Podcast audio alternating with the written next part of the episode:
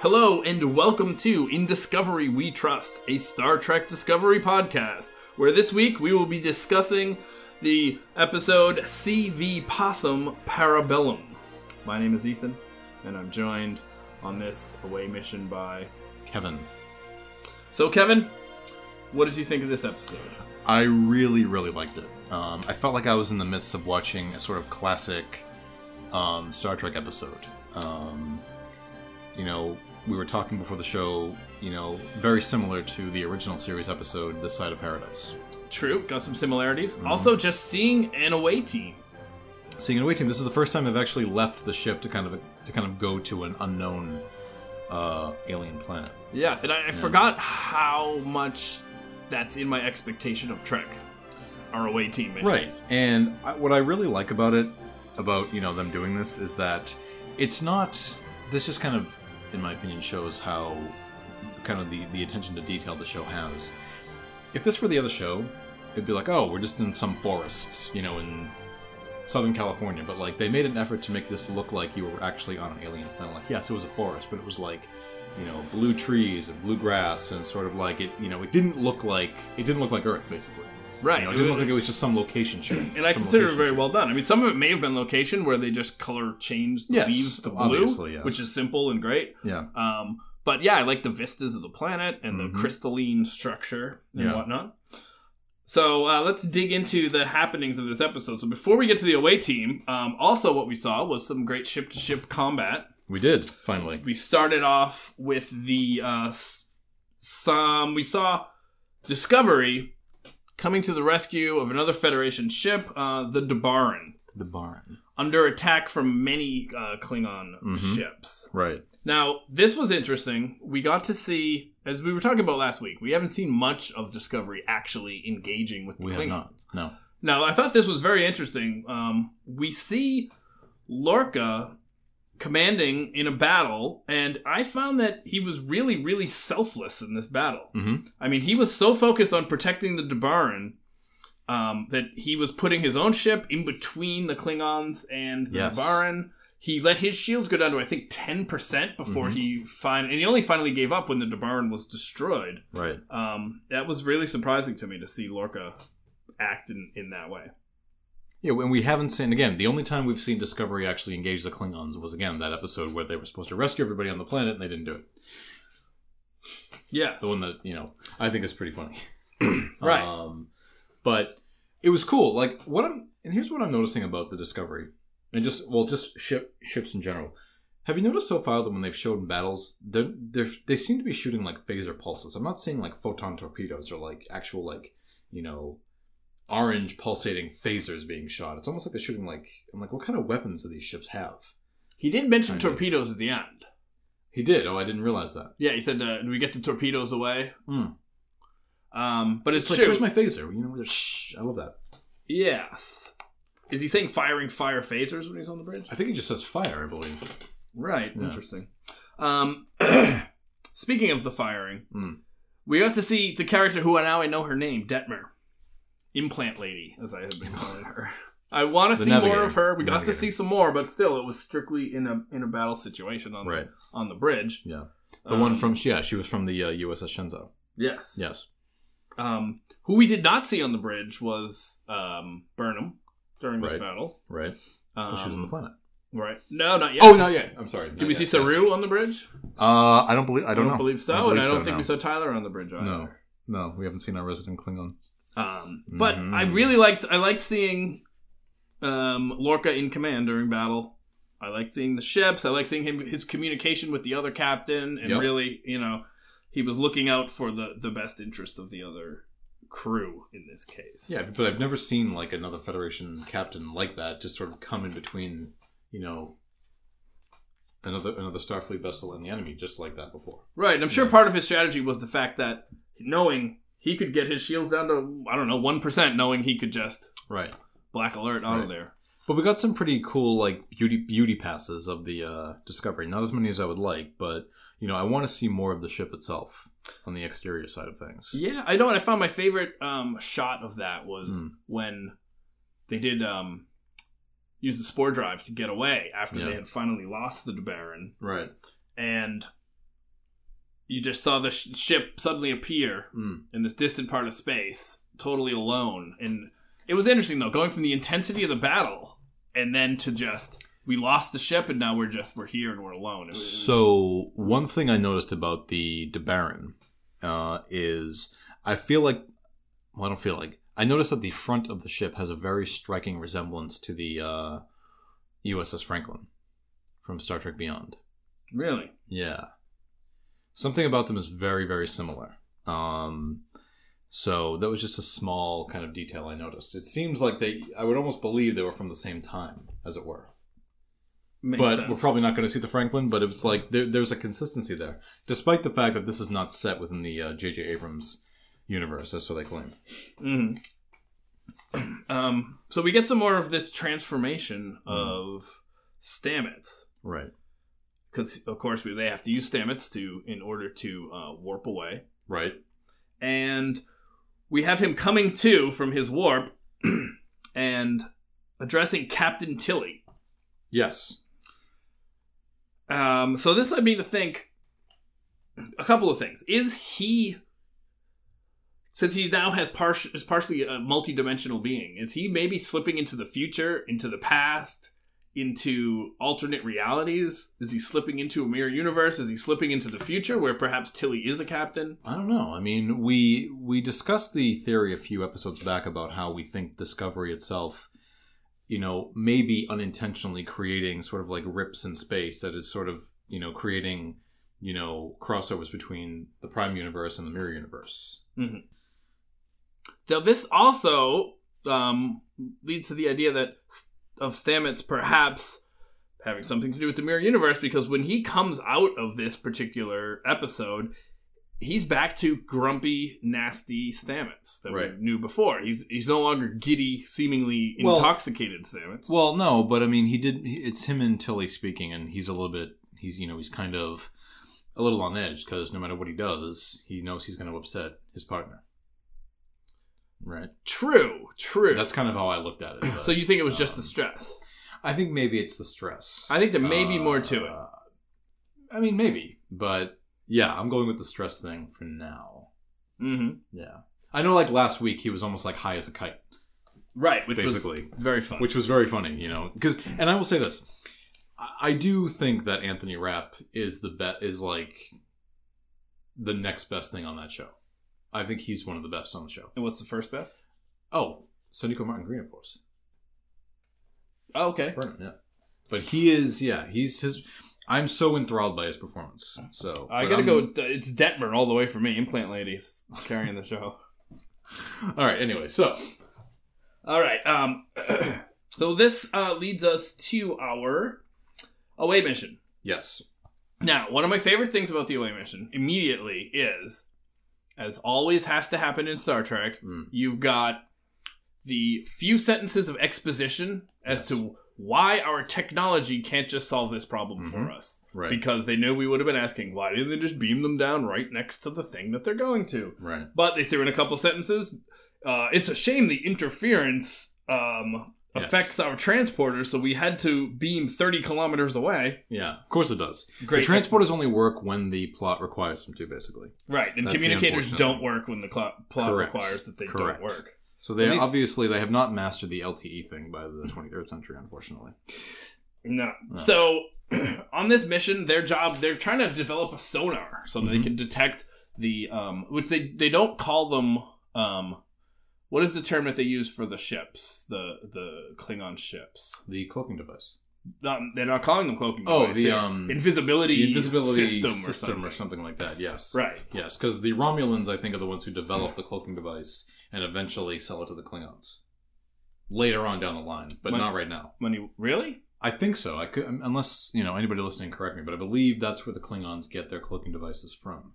So is this Yes. another retcon? Yes, because when the Romulans first use it, Kirk and crew are kind of like, "Oh, what's this?"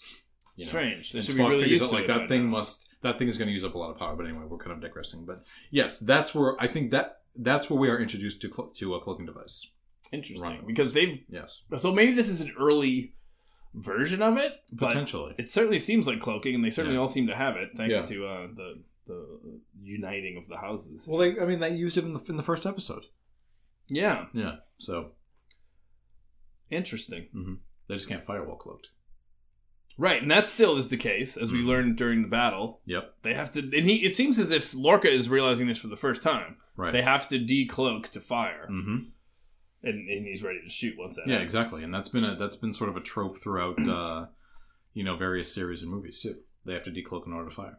And it's sort of the only thing that makes them uh, not that keeps them from being invincible. Is the fact that they have to. De- It reveals where they are, basically. Right. If they could fire while they were cloaked, I think Right. the Federation would have been wiped out. But yeah, and- but also don't forget that was that was uh, the Klingon ship in Star Trek Six. It could fire well cloaked. That's right. But it was only a prototype. That's right. That's yes. right. So there were there were uh, Yeah, well, I mean, so we were talking about the Klingons and the cloaking device. Things are really heating up on the Klingon side. mm-hmm. We've got um, Red Paint Klingon yes.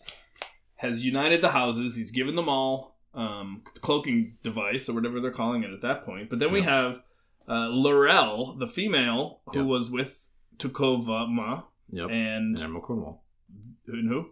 and the Admiral. Well, sorry. Well, I'm jumping ahead, but yes. All right, so she Yes. was with Tukumva and the albino. Mhm. She's the one who told the albino, "I have a plan. We can avenge all of this, Yep. you and I." Which we Yep. so we haven't returned to that plot yet Right. until perhaps now. So she decides she wants to pledge loyalty. Um, p- clearly it's a ruse, Mhm. as we know, because she hates this guy. She hates this leader. Right. I don't know. For a few seconds, I kind of believed her. Really? Yeah, I thought maybe they would kind of you know trick me, but I kind of believed it for a few minutes, for a few seconds there. My, But my thinking maybe- was we, we get so few Klingon scenes, which is surprising because Yeah. the first episode we thought it was going to be Mhm. 50% Klingon. right. We get so few, and one of them was her stating that she had some plan. So I knew Mhm. this was somehow part of the plan. Yeah, Um, she's an interrogator. That's Yep. her sort of role. So, and her name is Laurel. So she's there to pledge loyalty, uh, to get herself a cloaking device right. and execute whatever her plan is. And Mm-hmm. one way to do this is because she's being forced to do something more than everyone else. All Right. the other houses only had to pledge loyalty. She Right. has to go above and beyond because it seems that she's not fully trusted given the past. Mhm. So she is an interrogator, so she's going to interrogate the admiral because they the they have had no luck getting any useful information from the admiral. Right. Yeah, like I said, I mean, I thought I, I did think for a few moments there that Terrell was actually going, actually was serious about seeking an asylum. I just thought, like you know, the show may the, the show may surprise me. Oh, seeking Oh, to to, defect. to defect. Yes. Well, I agree with you. defect. Yeah, not an asylum. Defect. Well, same thing. Right. So she goes into to um To interrogate her. Interrogate. Yes. That's the word I'm trying to dig for. uh-huh. She's going in there to interrogate her, Right. and I, I at first I didn't know what was scream for me. It was a great scene. Yeah, I'm like, because what is going on here? I just thought it was Yeah. like a psych out or a, you know trying yeah, to she's just gonna fake him a up. power play Right. with the admiral though to be like I'm powerful, I'm going to make you scream. But really, it was a ruse to get the guards to go. Okay, Okay. she's torturing. Let's get out of here, which was Right. fantastic. Yeah. And then she asks about what happens to um, war prisoners in the Federation. They Mhm. don't get killed, so then she says, "I want to defect." Um, I thought that was great. It was- I was really looking for this escape. It was going to be fantastic, but of This- course, yeah. they're found Yeah. in the hall and very quickly and seamlessly both of them actually slip right into the role of whoa we better start fighting or else Right. it was actually the admiral who grabbed her bat lath to start it off which Right. was great Th- I mean, there's something about Terrell that's very, uh, like, very um, interesting, very compelling. Um, I don't know if I fully buy, you know, that she uh, wants to really fight. I think that she. This is why I thought that she wanted to defect. You know, I, I really got the sense that she's really not in this for the whole, you know, defeat the Federation, defend the House. I think she really wants to. I think she wants something more than that. Well, here's the my if we're going to bring one of the theories back around. So let's say that Tyler is a Klingon. Mm-hmm. And if Nope. it's the Klingon we think it is, the only person that would know that he's there is It's a realm. Laurel. or excuse me, Laurel. That's Laurel. Laurel. So think what does she request of the Admiral You will take me to your ship. You will take me to Discovery. Your ship, Discovery. I know that you left Discovery. So she is only concerned about going to Discovery. Right. She She, could have doesn't gone to s- any Federation. Right. ship. She Why doesn't that say, one? you'll bring me to a Federation ship. She says, Right. bring me to Discovery. Well, don't forget. I mean, Discovery is special. The Klingons know about it, so Right. you know it could mean anything. But just the fact that Tyler is on board, and we think that maybe he's a Klingon, and the two of them have that special relationship. But does she know that Tyler's on board? Is the thing. If it is the Well, she Klingon- had the captain of Discovery, so you have to. She, maybe she can assume, but yes. I think at that one she point. she would. I think if if that's him, she's part Yeah. Mm. of the plan. If he really is the albino Klingon, then this is the plan that they have concocted. That he become he get into the crew and she somehow get to that ship and then they do something there. I don't know what. Well, let me let me let me say this. Let me let's divulge for just like for like ten seconds. So if Tyler is a Klingon, Okay, right? big if. Big if. What do you think the ultimate sort of goal is in that sense? Just to kind of get information on Discovery and then bring it back? I'm Or, not sure. like what is what do you think is gained by this? Well, so a couple things. We know that he and T- Laurel Mm.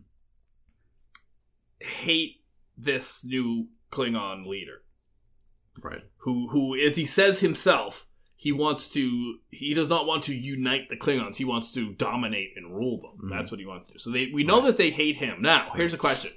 Do they hate him enough to join with the Federation to take him down? Is that maybe their plan, or maybe what's going to happen? Or was their plan to steal the discovery and use that in some way against him? Or steal the discovery, get the spore drive tech, come back and say, We have this. If you want to do it, like, you- we're going to take back over or something. I don't know. I think there's a mean, couple options. I- I- there's a couple options. I, I'm right now. I kind of I, I lean toward. I think I said this a few a few weeks ago. At the moment, I lean toward him being a sort of uh, what do they call sleeper agent? so he just Yeah. hangs out on the He crew and kind of waits hangs for out orders. and waits and kind of waits for orders. I mean, again, you know, back in the day, the Klingons were stand-ins for the Soviet Union, Mhm. right? And when you had that whole kind of Cold War paranoia going on, you had you know potential Russian spies in the U.S. and vice versa. Mhm. So I want. So even though you know the, maybe the analogy doesn't work as well today, but I do wonder if that could potentially still be the case. You know, could Okay. he just be a Klingon spy? Because don't forget, we again, as I mentioned before, we that's happened in Trouble with Tribbles, and that Tribble identified Darwin as a Klingon. Right. Okay. So, So- now we're gonna start We've making. talked about this before, but Right. Yeah, so now I think it's a good time to start making the connections between the different parts of the episode. There was a moment when they were all on the away team on Pavo, right. and Saru has already made his contact with the Pavans, Right. and he has this um, crystal orb, red glowing thing. Not really an orb. Right. and he a invites Tyler to to touch it, Mm. um, to be re- something have things be revealed or have the Pavans learn about him. Right. But there's this look of alarm on Saru's face quickly, Mm. and I think that and all it was was that Saru realized that Tyler was just distracting him so that Burnham could get to the crystalline structure. right. I think though Tyler had a moment of panic. Holy crap! You just figured out my secret. That's what the impression Maybe. that I got because he seemed much more panicked about it. So potentially, whatever's going on, there is a way that. It could What be if the found out. people who hunt Saru are Klingons? Um. Or maybe I don't know. That's just you know. Yeah, I don't know. I that feel like be we would have right. known that already, but still. Yeah, that probably. Like I feel like Saru would have said something. yeah, and I think he has enough reason to not like Klingons. but just without keep in them being- mind, you know, we when that happened, we didn't see his threat ganglia at all. that's true. So That's odd. Well, maybe he was so at peace at that point and felt so protected as threat ganglia were maybe vestigial threat ganglia. because they they it, it's difficult when is it's hard to kind of anticipate that when his threat ganglia come up because it feels like they we've seen them come out before, but like it never really feels like it's like I know I'm getting a little off topic here, but like even in Battle at the Binary Stars when those Klingon ships were, were arriving, there was a look of panic on Cyrus' face, but we didn't see any threat ganglia. So I'm like, when I'm like, True. when th- when does this actually, you know, I, come out? I, don't I get think it. the only time the threat ganglia are out, i- or I have a feeling we're going to get a close up and an announcement each time it's important. right. Because I don't think the show is just going to have them pop out and we're supposed to notice. Maybe. That would be yeah. nice, though. They've just been so prominent before that. Yeah, it Yeah. Mm. would be kind of interesting if we could be watching a scene play out that seems completely ordinary, and then suddenly we see them slide out, and then we know, holy crap, something's going down. But you so but back to the original thing. So you think that he may have discovered the secret that Tyler? Well, could no, be I think on that Tyler was worried that he had. Tyler at was that worried. moment. That's what seemed like a possibility. to me. Potentially, yeah. I mean, uh, yeah, potentially. I have to go back. I want. I kind of want to go see that again. Yeah, it was interesting. That's what I thought in that moment too. Oh no, he just found out he's a Klingon. Yeah. But you know, we're very tied to that. Right. I'm tied to that theory anyway. So on the uh the Pavins, as, as they're called, Yes, the Pavins, the Pavins. the mist. Uh, I loved these aliens because again, you know, the the attention to detail. This is not like previous shows where it's just you know a bunch of actors with rubber heads on. Like this is actually they actually made an effort. They, they are a non corporeal alien species. Yeah, it's great. which I love, and I think it really speaks to the show doing a much better job at you know showing real type of aliens, if that makes any sense, and not just, and Non-humanoid, not just humanoid aliens, because it Mhm. just seemed like everything before that was they were just humanoids. Yeah, I mean, th- there were definitely times that Yeah. they've encountered these type of. But very much in line with like the original series, because the original series had a lot of aliens like that. Right, there was the copper alien. It was I a copper remember. alien, and like the you know everything. A lot of aliens were mists. I mean, I know the other shows had them too, but for the most Mhm. part, you know, they were corporeal humanoid aliens. So I love the fact that um, you know we've seen, excuse me, we've seen like a, a new species of alien that's just doesn't conform to what to the design of the other ones that we've seen in the past. Right, and also an interesting aspect of them is the fact that they are indis- indistinguishable from the planet that they Right. inhabit. They Yeah. are they are one. Mhm. because there is that kind of theory that you know each planet or the even at the earth yeah, it is a cycle of life that all Right. interacts with each other and there's no um there are distinctions but it's all a system Right. so i think making that more literal they is make an all that interesting way to noise. go. Like it sounds like music.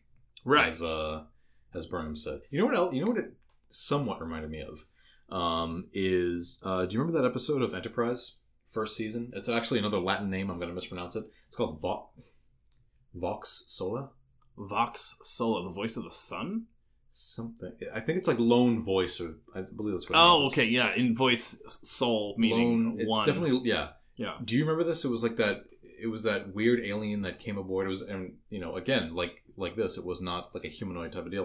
It was like a webbed kind of a thing, and it it abduct and it kind of like captured Archer and Trip, and had it like wrapped up. It was like in the cargo bay, and then it turns out that it was when they finally figure out where it came from. Hoshi learns how to communicate with it, and they bring it back to its home planet. And the whole planet, cons- it's like it's this gigantic creature that just t- lives on the entire planet. oh wow no, i don't Yeah. recall that one So so I was like, oh, that kind of reminds me of this. So Yeah, this Yeah. is, and the thing that makes it interesting is that because of that, they were not able to detect that there were any life forms on this planet, which is why they felt totally safe to just right, beam down there. Um, I also greatly appreciated this little exhibition bit. Mm. I love exposition writing where Yeah. they talked about uh, Order One, Mm.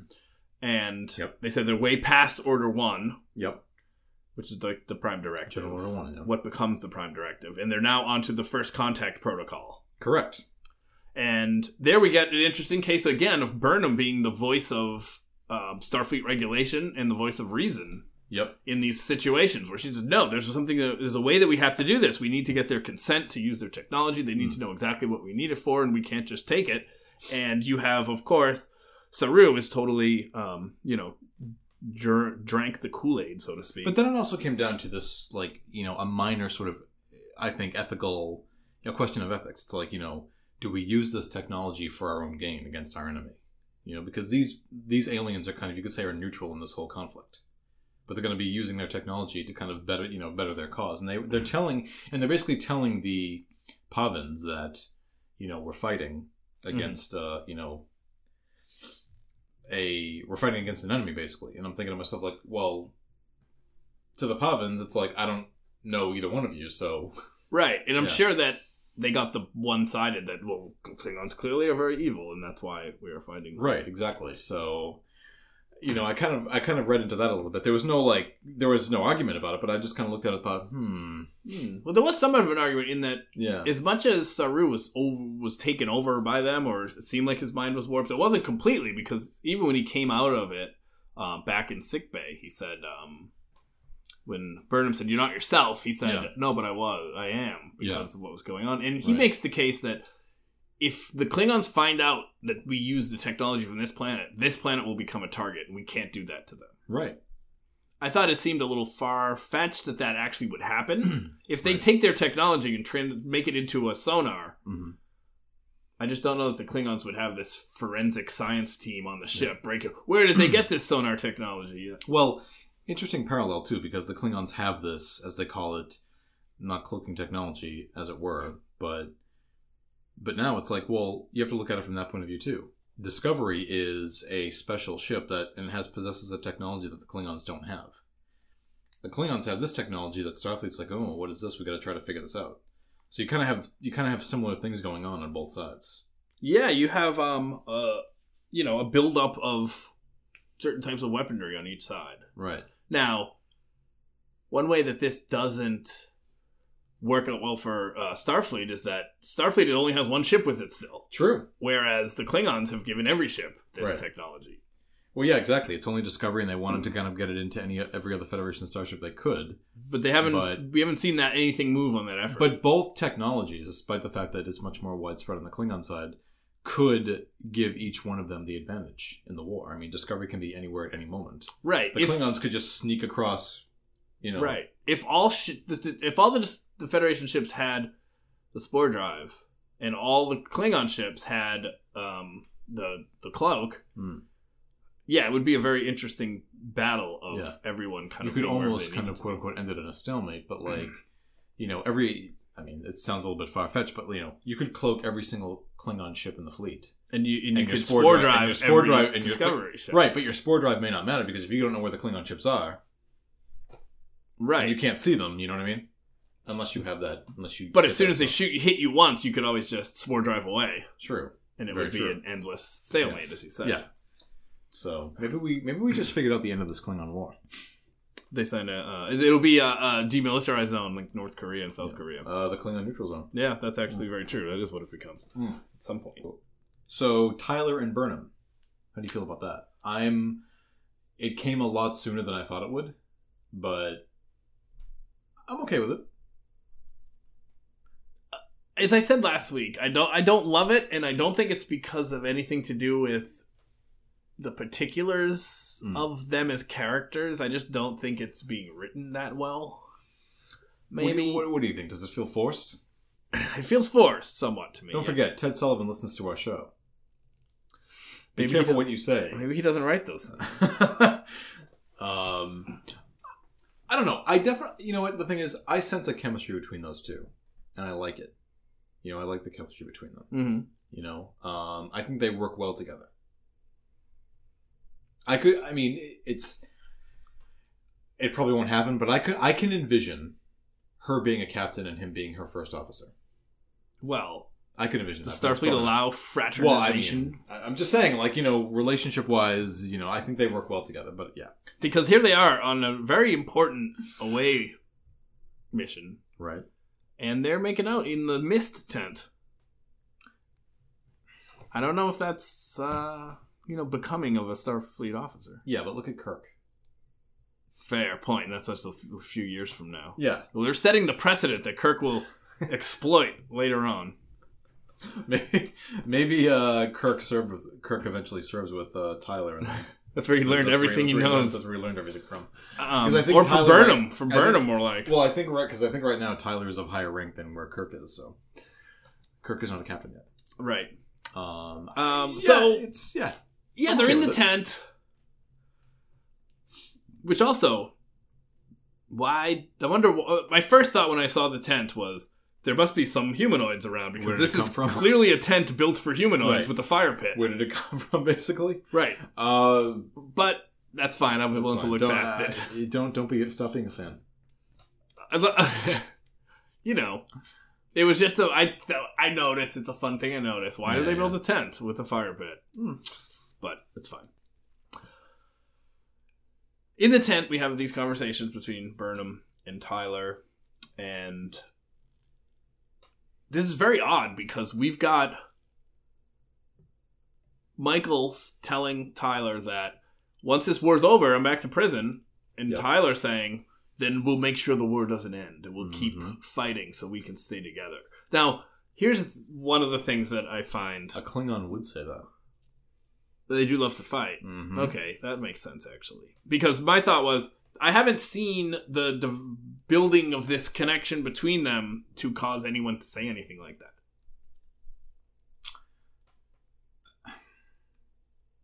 Yeah. Unless I guess neither have I, you know, but. Well, I mean, it's implied. I mean, yeah, that's exactly what would happen to her when that war ends, because she's on that ship spe- specifically for that reason. Right. So, I'm. So here's the thing.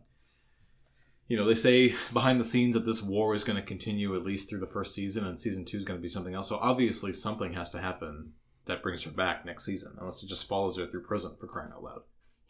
That would be very interesting. But it would be, you know, on Discovery, like, yeah, because it has a namesake. But, um, I don't know. I feel like him saying that almost does reinforce the idea that he could be a Klingon.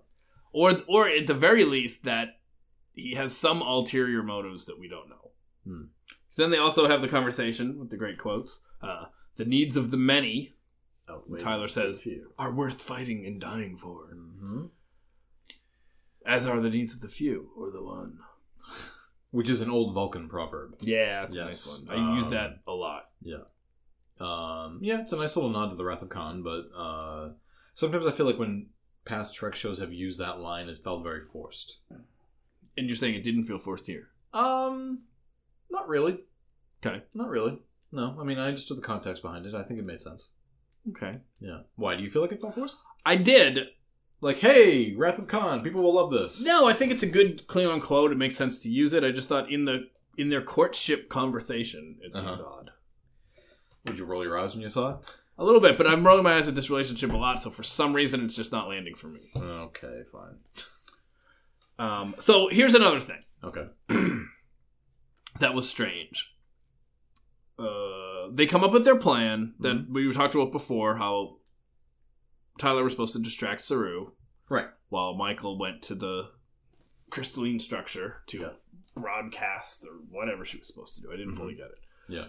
So uh, that's going down. Saru notices and he runs, and we get to see his um, glorious running Yep. because he has back knees. Yes, he does. You were aware of this in hooves, Yes. right? Because he is uh, like a like an antelope or something. Yes, he had leg action going on there. He had leg action.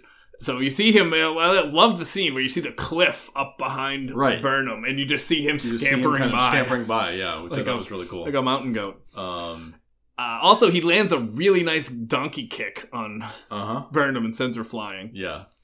So he's totally in his mind that he has to stop this because it's wrong, etc., etc., etc. The strange thing is, Tyler suddenly transports in by the mist. Yes, yes, by the mist. Now, yeah, that was really strange because it wasn't really established bef- prior to that that, that that was something that they could do. right now, but think about the mist. We've met another blue glowing mist. Okay. the spore drive creatures are also a blue glowing mist, which True. was interesting to me. Maybe a connection, I don't know. Are you saying maybe those could be the same thing? I don't. I think if they were the same, they would know. But perhaps they share something. But I don't know. I'm That's moving- Interesting. to an even bigger Did you point, see any mushrooms on that planet? well, a mycelial web is Yeah. beneath the dirt. I actually just watched a documentary on mushrooms. Fantastic! It's on Netflix. Everyone should check it out. What's it called? I don't know. Okay. that helps. It's probably the only mushroom Probably the only documentary on mushroom- Netflix. Yeah, yeah, yeah. Mushrooms also make you grow, as Mario can attest. Anyway. So Um, here's the thing: he beams in, or spores in, or mists in, Mhm. and then that's when things change with the crystalline antenna. Right. And what we think is the crystalline antenna helping uh, to do what Starfleet wants, or what their mission was about. Right. We get back up to the ship, and we Right. find out that actually they're hailing the Klingons. Right. So, we have two things happen. I don't think mm, Tyler could have transported there unless he made some connection and communication with the mist. Right. And once he does that, they start hailing the Klingons. I mean, there could be something there, but at the same time, the immediacy of the story, I think, just needed him to get there. True. You know, But they do happen at the same time, they do. which makes me think But- if he is a secret Klingon, Yeah. there he is telling them to communicate with the Klingons, perhaps. Now, that's the side theory. Now, what we come to ex- really the main kind of thing that seems to be going on is that they are trying to make peace. Is that what you got from it? They say, okay, these they, they want to end conflict. So here's conflict. Let's bring them both here, and we, the Mist, will cure the conflict. Well, yeah, I mean, it's a very kind of classic Star Trek thing where it's like, you know, a- like a, a by all accounts, or not by all accounts, but like by all beliefs, a higher intelligence is trying to put an end to something, Right. you know? Well, when Like, we how have many times did you watch the original series where there was always some like higher power? Like Kirk and the Gorn and stuff like that. I mean, it's this high, it's this higher intelligence Right. that just exists beyond you know you know corporeal um what am i look- the word i'm looking for like corporeal i don't know Uh, consciousness. consciousness thank you Uh, so True. I feel that this particular higher being, and I put higher in quotes, Yeah. I don't believe that they have the teeth to make this happen, as we've seen other ones that have this power. right I sort of feel that all that's going to happen is a battle's going to break out, and maybe even their planet will get bombed. well because in the past it was always something like the this whatever this higher intelligence is it had the power to kind of destroy both sides exactly, right and Yeah. sort of said or take away their weapons, or take away their something. weapons or something like that. We we never got any sort of sense of that with this. No. you know. Um, but I'm not I'm not closing the door on that. Right. My first thought too. My first thought was that oh, they've called the Klingons here, and this planet has some way to just destroy their ship, and that's what they're going to do. Right. But then I guess that seems strange. So that would be conflict. But it's a good point with Tyler and you know potentially being a Klingon and then luring them there. Yes, Yeah. that could be very interesting. And given that next week is the fall finale yes, and there is a battle and there is a going battle, down, um, and the ship that's coming is the ship of the dead, yeah, the coffin ship, yeah, which is where the leader yep, is, and where the dead or not dead admiral is, mm. and where Laurel is. wow, So it's all coming together. Like all the threads are coming together in a way. right. Now, I guess that's something important. And to that ask. ship has a cloaking device. It does. Yes, they've equipped that with the cloaking. So device. that Hmm. but, ship and Discovery right, maybe you could argue the two most important ships on either side are now coming definitely, head to head. definitely. Yeah. Um, do you believe that the admiral is dead? No. Okay. I do not. Interesting. Why you do? I wanted to believe that she was not dead. I feel like she's been too too. I feel like she's she's too vital right now to be dead okay. because I think that she's also because don't forget she's also the one that stands in between Lorca and losing his command, and I feel like her presence has become so important on the show over the past couple of weeks. I can't imagine her being killed off like that. Right. Well, she doesn't stand between it. She is the catalyst to make him lose his command. Right. And I think I, I- I just feel like narratively the way a story the way a story like this could work out is I think that I feel like if she does die, it's going to I feel like it's gonna be a position like it's gonna be in Lorca's position to let it happen because he does not want to lose his command. Just like we saw when Just he like- let her become a prisoner. Exactly. So I That's feel true. like that's the situation. That's the situation I'm envisioning. Yes. I don't imagine that she is dead right now. Okay. I We've just- certainly been set up that she is dead. Yeah. And not only have we been set up, but the Klingon leader has been set up, and he seems convinced. Hmm. That's what got me. Because he's already suspicious of Laurel. Right. So if if holding someone against the hallway wall doesn't kill them, he probably would have investigated. Right. Um, I feel like for the Klingons, there's too much to be gained with her alive still. Like they, they're in a position to, to get something. Right, but the leader thinks that she's dead, and he didn't even check to see if she was dead, Hmm. which is odd because she's the most. I guess I'm sort of pointing to some uh, not plot holes, but like writing holes or something. Yeah, um, uh, maybe. She's the most. They say she's the most valuable hostage we could possibly have. Yeah, so why would you kill her? And then, well, right, but it's Laurel. She remember Laurel faked the whole escape Right. when they were getting caught, Mhm. and then Laurel kills her, or at least apparently kills her. right. And then the leader of the Klingons is right there and sees it and goes, "Oh boy, you killed our most valuable hostage. Oh well, get rid of the body. See ya." And walks away. It didn't make sense. I don't know. I mean, I, I'm. I hear what you're saying, Uh, but I just I have I, I aside from what I used as evidence, I just I I really don't think that she's dead yet. I No, I don't either. No. But I think the behavior of the leading Klingon was incredibly weird given the situation. He would have at least walked if unless that thing was guaranteed to kill you, the thing she pushed her into, he Yeah. would have at least checked, I feel, cuz she's just so important. I think I think I mean I've never seen a Klingon check for vital signs in the past. I just feel like they would have assumed. Okay. Yeah, they're dead. okay. Yeah. That makes sense. Klingons are Maybe. just by nature violent aliens, so I just feel like, yeah, I, I don't think she's dead. I just I don't. I don't I don't think she's dead either, but I definitely think we've been led to believe and I think that the leader of the Klingons was very convinced that she's dead. she. I mean, Didn't really care. I know we're spending a lot of time on this, but you know, Yeah. I feel like I mean I definitely think she's expendable, but that is Expendable to the show or expendable to the Klingons? j- just as a character. I feel I- like I, I definitely feel like she, even if she's not dead yet, I think she will be eventually. Right. I don't think she's expendable right now because she's the one who's going to take away Lorca's command. Right. So I think that plot piece has to pay off. Right. Exactly. Um, yeah. I'm waiting for I'm waiting for that kind of resolution right now. Yeah, There's that's the- fair. Because she she opened up that thread. She started that thread to say we're gonna fi- we have to figure out how you're gonna step down. Yeah. I just feel like again narratively she wouldn't have said that if it didn't mean something later on down the Right. line. But what I I guess uh, again to point out, what I don't like is that w- in considering what's going on with the character, we have to think, well, what about her arc and what makes the most sense for the story? Okay. So we're back on Discovery.